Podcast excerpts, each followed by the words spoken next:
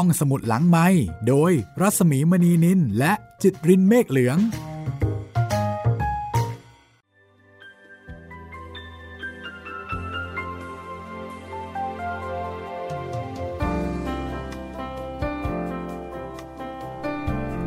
วัสดีค่ะ ตอนรับคุณผู้ฟังเข้าใช้บริการห้องสมุดหลังใหม่อีกครั้งหนึ่งนะคะ วันนี้4แผ่นดินเป็นตอนที่ 16 แล้ว จากบทประพันธ์ของหม่อมราชวงศ์คือกริชปราโมทนะคะ ทวนความเดิมกันเลยนะคะ เพื่อไม่ให้เป็นการเสียเวลาเพราะรู้ว่าหลายคนรอไม่พออยู่อย่างใจจดใจจ่อทีเดียว ความเดิมตอนที่แล้วค่ะพลอยอมีโอกาสเที่ยวงานรับเสด็จพระเจ้าอยู่หัว เมื่อครั้งเสด็จนิวัตพระนครนะคะ ซึ่งเป็นงานรับเสด็จที่มีการเฉลิมฉลองกันอย่างใหญ่โตแล้วก็ยาวนานถึง 3 เดือน คุณเชยพี่สาวต่างมารดา ก็เข้าวังนะคะมาพักอยู่กับพลอย แล้วก็มีโอกาสได้ไปเที่ยวงานด้วยกัน ทั้งสามคนคือพลอย คุณเชย แล้วก็ช้อย ก็เที่ยวงานกันด้วยความรื่นรมแต่แล้วก็เกิดเหตุการณ์หนึ่งนะคะ ซึ่งทำให้พลอยรู้สึกรำคาญเหลือเกิน นั่นก็คือ มีมหาดเล็กหลวงผู้หนึ่ง ชื่อว่าเปรม อันนี้สืบทราบจากการที่ช้อยเนี่ย ไปสอบถามคนที่รู้จักนะคะว่าหนุ่มคนนี้เป็นใครกันชายหนุ่มคนนี้เป็นผู้ชายร่างสูงใหญ่ หน้าตาดี ผิวขาว เป็นลูกเจ้าพระยา เป็นมหาดเล็กนะคะเป็นมหาดเล็กหลวง ชายหนุ่มคนนี้ เฝ้าดู แล้วก็มักจะแอบมองพลอยอยู่เสมอเมื่อมีโอกาสทำให้พลอยรู้สึก ลำคาญใจแล้วก็หงุดหงิดใจ คือเมื่อไหร่ก็ตามที่พลอยออกมาซื้อของมาธุระข้างนอก เป็นต้องเจอหนุ่มคนนี้อยู่ร่ำไปนะคะ แต่ครั้งแรกเนี่ยเจอกันตอนที่พลอยกับคุณเชยและช้อย ไปดูละคร ที่ศาลาสหไทย จากนั้นค่ะ คุณเชยก็ชวนพลอยกลับไปเยี่ยมเจ้าคุณพ่อที่บ้านพลอยทูลลาเสด็จ พื่อกลับไปเยี่ยมบ้านตามที่คุณเชยขอร้องเป็นเวลาสิบวัน นี่เป็นครั้งแรกที่พลอยกลับบ้าน หลังจากที่จากบ้านมา ก็หลายปีอยู่นะคะ ร่วมห้าหกปี และเมื่อถึงบ้านพลอยก็ตรงเข้าไปกราบเจ้าคุณพ่อ ซึ่งพบกันครั้งสุดท้าย ตอนที่พลอยโกนจุก เจ้าคุณพ่อจะจำพลอยได้หรือไม่นะคะ ติดตามได้เลยกับ4แผ่นดิน ตอนที่ 16 พลอยกลับบ้านค่ะ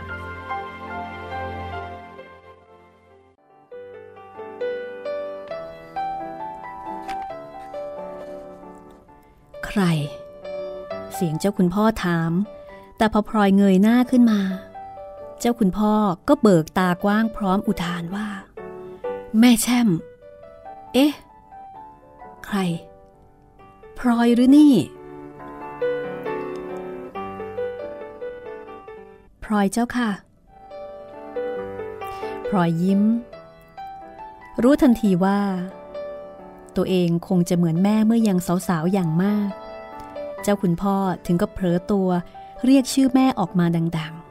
ๆ นี่เป็นครั้งแรกที่เจ้าคุณพ่อได้เห็นพลอย ซึ่งโตเป็นสาวแล้วนะคะ ในขณะที่พลอย สังเกตดูเจ้าคุณพ่อ ก็เห็นว่าเจ้าคุณพ่อนั้น แก่ลงไปถนัดใจจริง ๆ ผมบนศีรษะแถวขมับงอกเป็นสีเทาอย่างเห็นได้ชัด เจ้าคุณพ่อ ซึ่ง ไม่เคยเป็นคนอ้วน แต่ตอนนี้ดูเหมือนว่า จะแบบบางลงไปกว่าเก่าได้ซ้ำ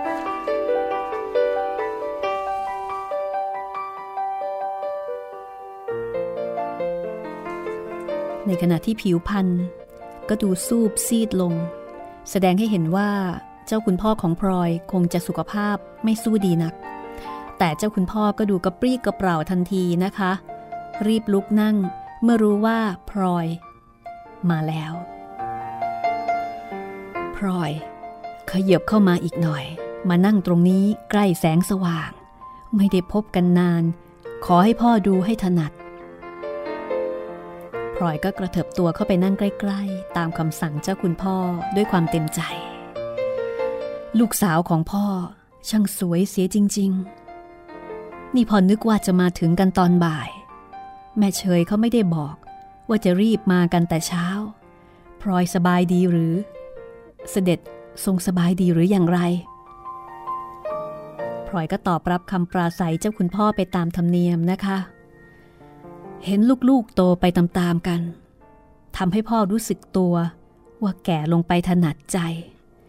เวลานี้พ่อก็ไม่เห็นใคร เห็นแต่ลูกๆ ก็อยากจะเก็บไว้ใกล้ๆตัว พลอยมาคราวนี้ อย่าเพิ่งกลับให้เร็วนัก อยู่เป็นเพื่อนพ่อให้นานๆหน่อย แม่เชย ก็คอยดูน้องด้วย อย่าให้ขาดเหลืออะไรได้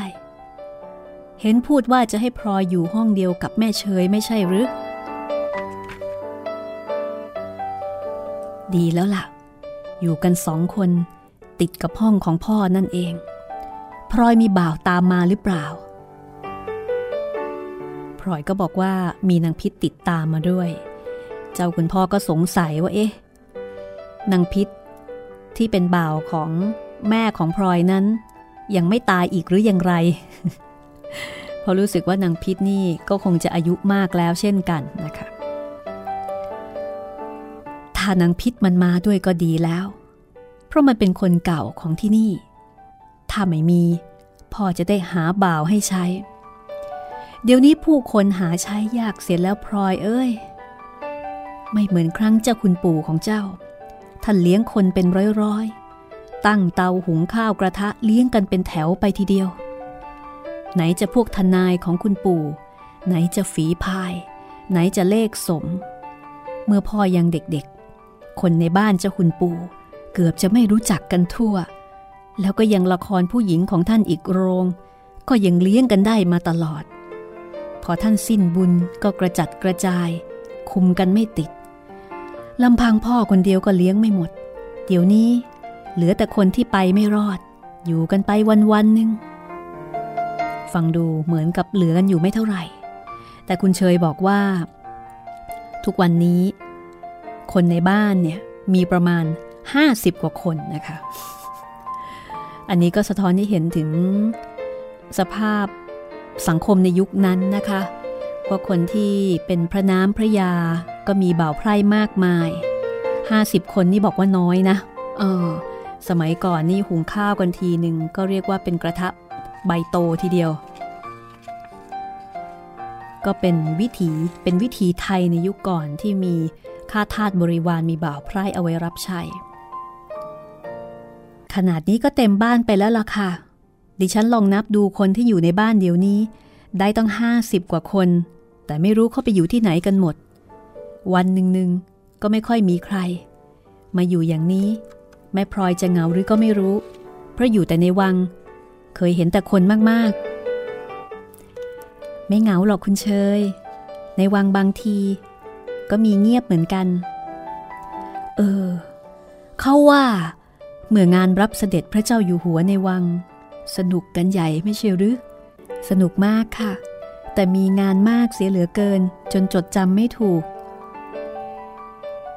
ถ้าฉันไม่ได้แม่พลอย ฉันก็คงไม่รู้จะเที่ยวกับใครเหมือนกัน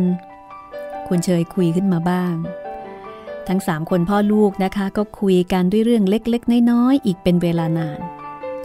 จากนั้นเจ้าคุณพ่อก็บอกให้คุณเชย พาพลอยกลับไปที่ห้อง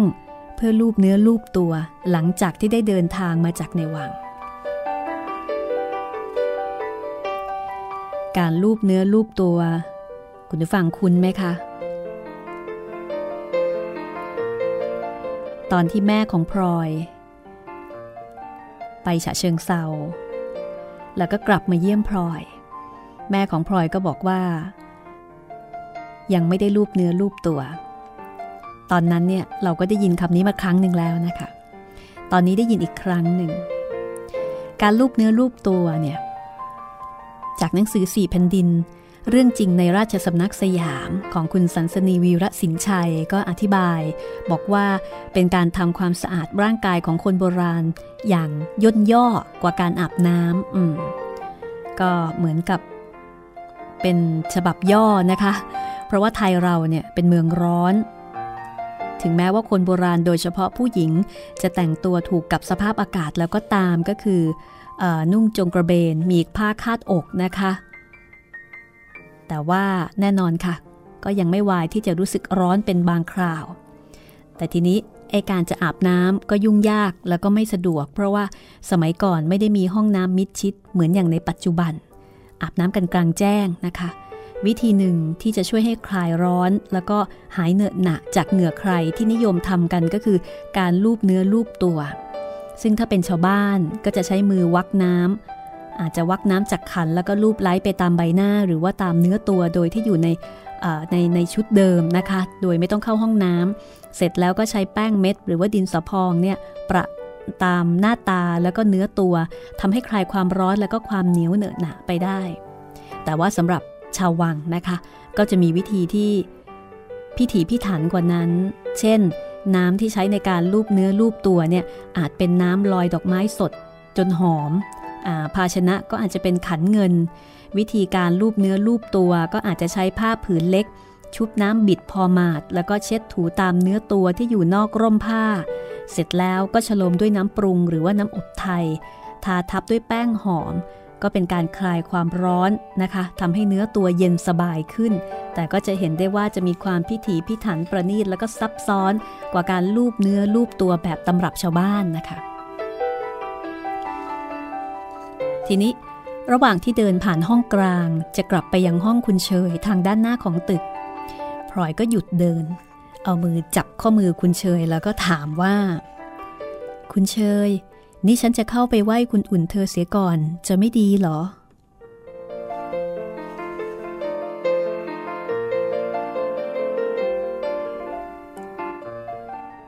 ไม่ต้องกระมัง แม่พลอย ก็เธอเป็นคนพูดเองว่า ถ้าแม่พลอยมาอยู่บ้าน ก็ให้แยกกันอยู่ ไม่ต้องพบปะ อืม ไม่ดีหรอกคุณเชย ถึงอย่างไร เธอก็เป็นพี่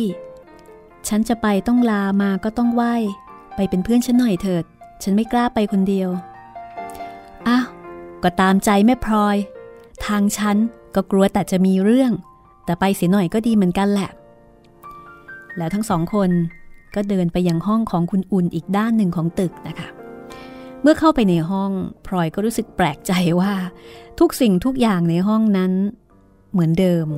คือไม่ได้เปลี่ยนแปลงไปจากที่พลอยจำได้เลย ผิดจากสิ่งอื่นๆ แล้วก็จากส่วนอื่นๆของบ้านที่เปลี่ยนไปมากนะคะ แต่ว่าห้องนี้อาณาจักรของคุณอุ่นเนี่ยเหมือนเดิม ตัวคุณอุ่นเองก็ดูเหมือน จะยังคงนั่งอยู่ที่เดิมที่พลอยเคยเห็น แม้แต่รูปร่างหน้าตาก็ดูเหมือนจะไม่เปลี่ยนไป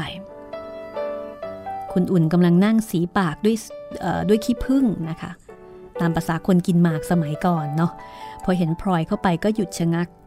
มองดูพลอย นิ่งอยู่ประเดี๋ยวหนึ่งแล้วก็หันขวับไปทางคุณเชยตาเขียวขึ้นมาทันที ฟังฉันก่อนคุณพี่ แม่พลอยเขาจะมาเอง เขาว่ามาถึงบ้านแล้วก็ต้องมาไหว้คุณพี่ไม่มาไม่ได้ คุณเฉยก็รีบพูดขึ้นก่อนนะคะ ก่อนที่คุณอุ่นเนี่ย จะเอ่ยปากว่าอะไร สมัยนี้ก็ต้องบอกว่า เวียงวีนหรือวีนเวียงอะไรทำนองนั้นล่ะ คุณอุ่นก็เป็นคนที่ขี้วีน ไม่มีอะไรก็วีนก็เวียงได้ตลอดเวลา คุณอุ่นเหลียวมามองพลอยอีกครั้งหนึ่ง ในขณะที่พลอยเนี่ยก็ก้มตัวลงไหวอย่างนอบน้อม ปรากฏว่า เงียบ ไม่มีเสียงทักทายว่าอะไรเลย คุณสบายดีหรือคะพลอยถามเบาๆ สังเกตว่า เรียกคุณเฉยๆ เพราะว่าพลอยรู้ดี ว่าถ้าขืนไปเรียกคุณอุ่นว่าคุณพี่ เป็นต้องเกิดเรื่องทันที เพราะว่าจะเป็นหนทางให้คุณอุ่นถากถาง ว่าฉันไม่ใช่พี่ใช่น้องของเธอ เพราะฉะนั้นจะพูดจะจาอะไรกับคุณอุ่นเนี่ยต้องระมัดระวังทุกถ้อยคำเลยทีเดียว คราวนี้คุณอุ่นไม่ได้ตอบว่าอะไรนะคะ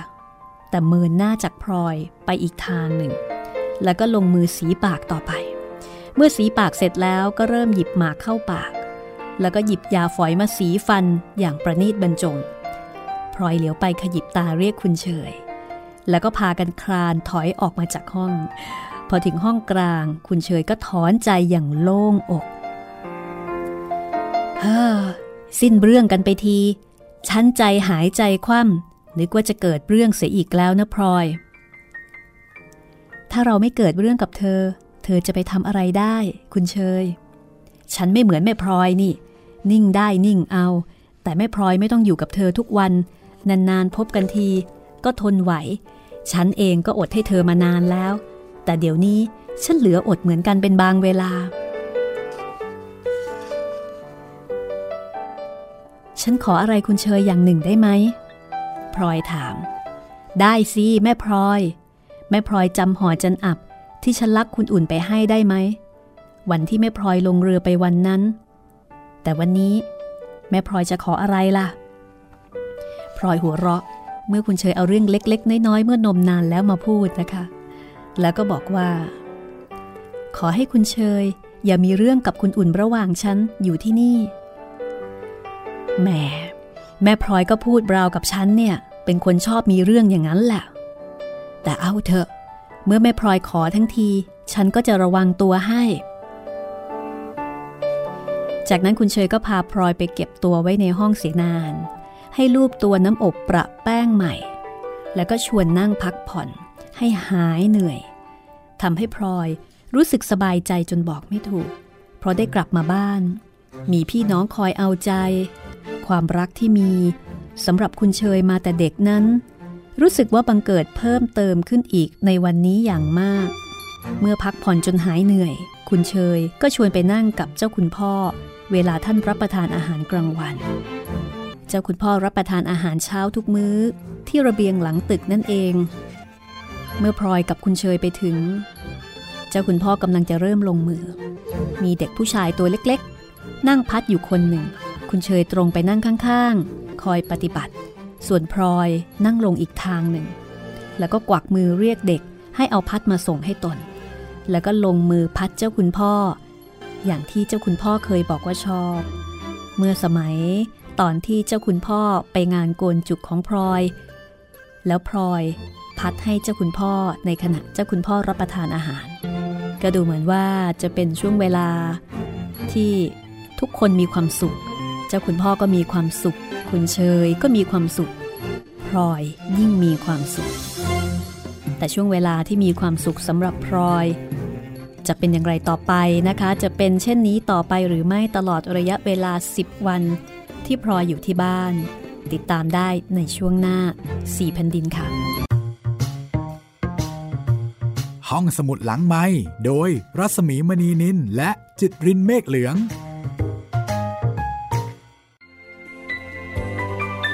เข้าสู่ช่วงที่สองนะคะของสี่แผ่นดิน ตอนที่ 16 นะคะ เป็นช่วงเวลาที่พลอยมีความสุขนะคะ ได้กลับบ้าน แล้วก็เป็นช่วงที่หลายคนอาจจะกำลังลุ้นนะคะ ว่าพลอยเนี่ยจะเอาตัวรอดจากการมีเรื่องมีราวกับคุณอุ่นหรือเปล่า คือจริง ๆ แล้วคนอย่างพลอยก็ยากที่จะมีเรื่องมีราวกับใครนะคะ เพราะว่าพลอยนั้นมีลักษณะเป็นคนที่ไม่เอาเรื่องเอาราว คนแบบนี้ถ้าใครหาเรื่องได้ก็ถือว่าเก่งเต็มทีแล้วค่ะ เหมือนกับปรบมือข้างเดียวนะคะ แต่ก็ไม่แน่เหมือนกัน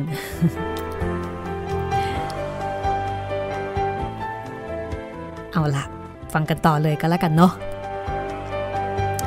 เดี๋ยวจะพาคุณผู้ฟัง ตามไปฟังพลอยคุณเชย คุยกับเจ้าคุณพ่อนะคะ ซึ่งเจ้าคุณพ่อก็ดูจะมีความสุขมากเช่นกัน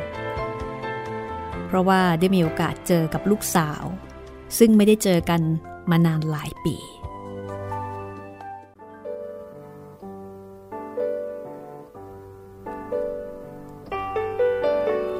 เจ้าคุณพ่อมองดูคุณเชย แล้วก็เหลียวมามองดูพลอย แล้วก็อมยิ้มอย่างสบายใจ ก่อนจะพูดขึ้นว่า วันนี้พ่อมีบุญเหลือเกิน พร้อมลูกพร้อมเต้า คนเรามีลูกไว้ปรนิบัติเมื่อแก่นี่ เป็นบุญไม่มีอะไรเท่า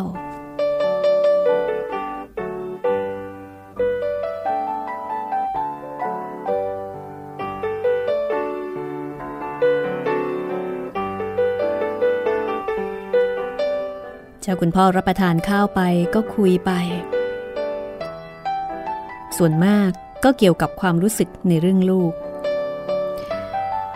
พ่อมันคนมีกรรม มีลูกชายสองคน จะเอาดีกับเขาก็เห็นจะไม่ได้ เจ้าชิดก็ไม่รู้จักโต นิสัยเกกมะเรก เสเพร สอนก็สอนแล้ว จนถึงเคี่ยนตีก็แล้ว ก็ยังไม่เห็นจะดีขึ้น อย่างไรก็อย่างนั้น เจ้าเพิ่มก็อีกคน วันซืน นายเขาก็มาฟ้อง ว่าไม่ได้ไปราชการ ไปบ้าง ไม่ได้ไปบ้าง ไม่รู้ว่ามันไปทำอะไร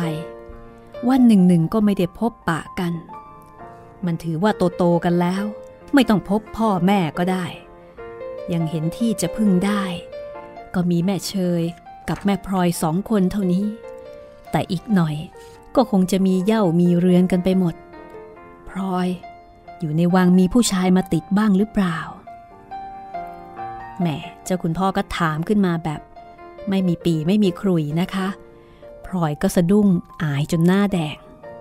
จะตอบยังไงก็ไม่ถูก เพราะว่าไม่ได้เตรียมคำตอบเอาไว้ ก็เลยรีบตอบแบบปฏิเสธโดยอัตโนมัติไปว่า เปล่า เจ้าคุณพ่อก็บอก อืม ดีแล้วเป็นชาวรั้วชาววัง ใครๆเขาก็ต้องมอง อย่าไปนึกว่าอยู่ในวัง ผู้ชายเขาจะเข้าไปไม่ได้ เขาจะไม่รู้จัก พ่อเองก็ได้เมียมาจากในวังทั้งนั้น เมื่อหนุ่มๆยังเป็นมหาดเล็ก จะมีธุระเข้าไปข้างใน ก็นุ่งได้แต่ผ้าพื้น ผมจะหวีให้เรียบร้อยก็ไม่ได้ ต้องขยี้ซะก่อน อย่างนั้นก็ยังได้เมียเป็นชาววังอยู่นั่นเอง แม่ของพลอยละ ยิ่งตัวดี ตอนนั้นยังสาวๆ สวยพริ้ง คนลือชื่อทีเดียว พ่อไปดักดูเขาที่ประตูดิน เห็นทีไรเขาเป็นค้อนเสียหลายวง แต่ตอนท้ายก็ไปไหนไม่พ้น ไม่นึกเลย ว่าอายุจะสั้น เจ้าคุณพ่อพูดถึงแม่ อย่างคนที่เคยรู้จักใกล้ชิดคนหนึ่ง ไม่มีอริบาดหมางคงเหลืออยู่เลย โดยเฉพาะเรื่องที่แม่ไปมีไปมีสามีใหม่นะคะ เจ้าคุณพ่อก็ไม่ได้เอ่ยปากทำให้พลอยนึกถึงเรื่องเก่าๆ ที่แม่เคยเล่าให้ฟังว่า ความจริงนั้น เจ้าคุณพ่อติดแม่อยู่ก่อน คือมาชอบกับแม่ของพลอยก่อน แต่ทางบ้านทางผู้หลักผู้ใหญ่ บังคับให้เจ้าคุณพ่อ ออกมาแต่งงานกับคุณหญิงเอื้อม ซึ่งเป็นผู้หญิงที่ทางผู้ใหญ่ของเออเจ้าคุณพ่อเนี่ยขอเอาไว้ ซึ่งท่านก็ยอม เพราะว่าไม่อยากจะขัดใจผู้ใหญ่ ทั้งที่ท่านบอกกับแม่ของพลอยเอาไว้ว่า ไม่เคยรักคุณหญิงเอื้อมเลย แม่ของพลอยเคยเล่าให้ฟังว่าตอนนั้นรู้สึกโทมนัสน้อยใจเป็นหนักหนา ตั้งใจว่าจะไม่มีลูกผัวไปจนตาย จนกระทั่งเจ้าคุณพ่อแต่งงานไปได้สี่ห้าปี จนคุณอุ่นกับคุณชิดเกิดแล้ว ท่านก็กลับเข้าไปตามขอรับเอาแม่มาอยู่ด้วย ถึงจะไม่เลี้ยงเป็นเมียหลวง แต่ก็เลี้ยงไม่ให้น้อยหน้าใคร แม่ก็เลยตามท่านมาเพราะว่าเห็นใจ แต่คุณหญิงเอื้อมก็เป็นคนขี้หึง หนักเข้าก็ออกจากบ้านไปอยู่อัมพวาที่เป็นบ้านเดิม ทิ้งลูกๆของท่านเอาไว้ทางนี้ นี่แหละค่ะ คุณอุ่น ก็เลยพยาบาทชิงชัง ตั้งแต่แม่จนกระทั่งถึงพลอย เพราะคุณอุ่นเห็นว่า แม่ของพลอยเป็นคนทำให้คุณแม่ของเธอต้องออกจากบ้าน และในที่สุด เธอก็ทำให้แม่ต้องออกจากบ้านไปอีกคน ด้วยวิธีต่างๆ เป็นต้นว่า หาเมียน้อย ซึ่งเป็นคนของเธอให้กับเจ้าคุณพ่อพลอยนั่งคิดถึงเรื่องเหล่านี้ แล้วก็นึกถึงชีวิตของตน เรื่องระหว่างพี่เนื่องกับพลอยจะเป็นอย่างไร แต่พี่เนื่อง ก็เห็นจะไม่เหมือนเจ้าคุณพ่อ เพราะว่าทางผู้ใหญ่ของพี่เนื่องก็รักพลอยอยู่ทุกคนพพลอยไม่เคยได้ยินว่าทางบ้านของพี่เนื่องนั้น เที่ยวมั่นหมายคนอื่นเอาไว้ที่ไหน เพราะถ้าเกิดต้องมีจริงพลอยก็น่าจะรู้ เพราะว่าช้อยคงจะต้องบอก ไม่ใช่วิสัยของช้อยที่จะปิดบัง พูดถึงเรื่องนี้ พ่ออยากจะเตือนลูกไว้ทั้งสองคน เรื่องมีเย่ามีเรือนเป็นเรื่องสำคัญของผู้หญิง พ่อดูคนหนุ่มๆสมัยนี้ แล้วก็นึกเป็นห่วง คนเดี๋ยวนี้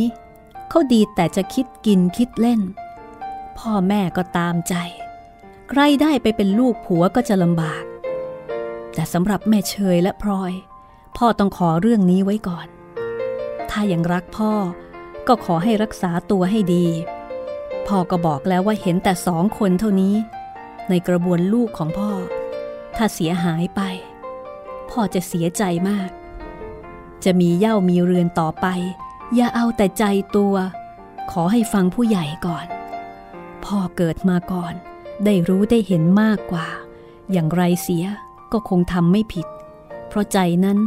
รักลูกอยากให้ลูกดี เมื่อพลอยยังเด็ก พ่อก็ไม่ห่วงหรอก แต่เดี๋ยวนี้โตเป็นสาวแล้ว แล้วก็สวยเสียด้วย อยู่ในวังนั้นก็ดี แต่เสด็จท่านเป็นเจ้าใหญ่นายโต จะไปดูแลได้อย่างไรทั่วถึง ถ้าไม่ระวังตัว เพื่อนฝูงก็จะชักจูงไป กว่าจะรู้ตัว ก็สายซะแล้วพลอยฟังก็ได้แต่นิ่ง แล้วก็รู้สึกอายเมื่อเจ้าคุณพ่อพูดถึงเรื่องนี้นะคะ และถึงจะตอบก็ไม่มีอะไรจะตอบ นอกจากรับคำแล้วก็นิ่ง ๆ ไว้ก่อนพลอยยังอยู่กับคุณสายหรือเปล่าที่ในวัง ยังอยู่เจ้าค่ะ คุณสายเป็นคนดี เป็นผู้ใหญ่น่านับถือ พ่อเห็นกิริยามารยาทของพลอยก็พอจะรู้ว่า มีผู้ใหญ่คอยดูแล ความจริงพ่อรู้จักกับพวกนี้เข้ามานาน พ่อนบ พี่ชายคุณสายก็รู้จักกันมาตั้งแต่ยังหนุ่มๆ แต่ใจคอไม่หนักแน่นเท่าน้องสาว พ่อนบแกชอบสนุก และเป็นคนไม่มีมานะ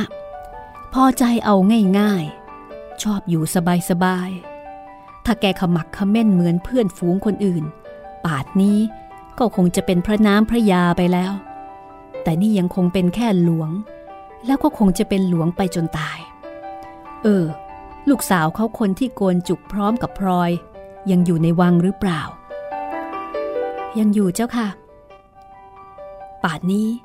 ก็เห็นจะโตรุ่นพลอยแล้วสินะ เด็กๆเเดี๋ยวนี้โตเร็วกันเสียจริง ๆ แล้วพ่อนบเขามีลูกกี่คน มีสองคนเจ้าค่ะ เอ๊ะ มีผู้ชายอีกคนหนึ่งจำได้ละป่านนี้ก็เห็นจะเป็นหนุ่มใหญ่ เขาทำอะไรหรือเปล่า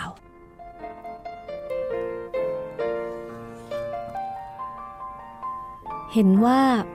ไปเป็นทหารอยู่หัวเมืองเจ้าค่ะพลอยตอบแบบไม่เต็มปากเต็มทีนะคะ หัวใจชักจะสั่นๆชอบกล เมื่อได้ยินเจ้าคุณพ่อ พูดเข้าหาเรื่องพี่เนื่อง คือ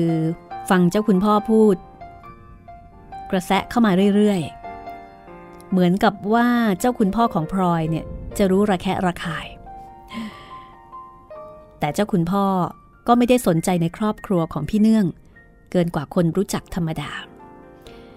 เพราะว่าท่านพูดต่อไปว่า ดีเหมือนกัน ยังหนุ่มยังแน่น ก็ออกหัวบ้านหัวเมืองเสียก่อน แต่ท่านนิสัยรักความสบายเหมือนพ่อ ก็เห็นจะเอาดีได้ยากพลอยฟังแล้วก็รู้สึก ไม่ค่อยสบายใจ จะพูดจาแทนคือจะพูดจาแก้แทนคุณหลวงและพี่เนื่องเนี่ยก็ไม่กล้าได้แต่นึกอยู่ในใจว่า เพราะนิสัยรักความสุขสบายแล้วก็ไม่ทะเยอทะยานเกินไปของคุณหลวง คุณพ่อของช้อยนั่นเอง ที่ทำให้พลอยนึกรักคุณหลวงอย่างมาก และนิสัยรื่นเริงสนุกสนานของพี่เนื่องนั่นเอง ที่ทำให้พลอยนึกรักพี่เนื่องเสียสุดสวัสดขาดใจ ถึงพี่เนื่องจะไม่เคยทะเยอทะยานมาก่อน แต่เดี๋ยวนี้พี่เนื่องก็กำลังมุ่งหน้าสร้างหลักฐานอย่างเต็มกำลัง แต่เจ้าคุณพ่อท่านไม่ทราบว่า คนที่เป็นยอดแห่งปรารถนา และเป็นกำลังใจให้พี่เนื่องได้ดียิ่งกว่าคนอื่นๆนั้น ก็คือลูกสาวคนที่พัดท่านอยู่ในบัดนี้นั่นเอง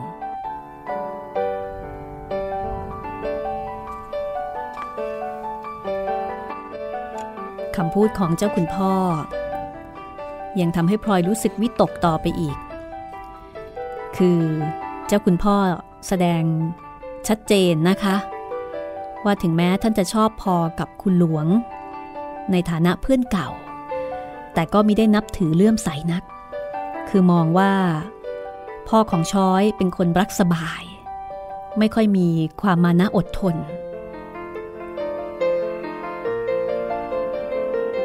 ขณะเดียวกัน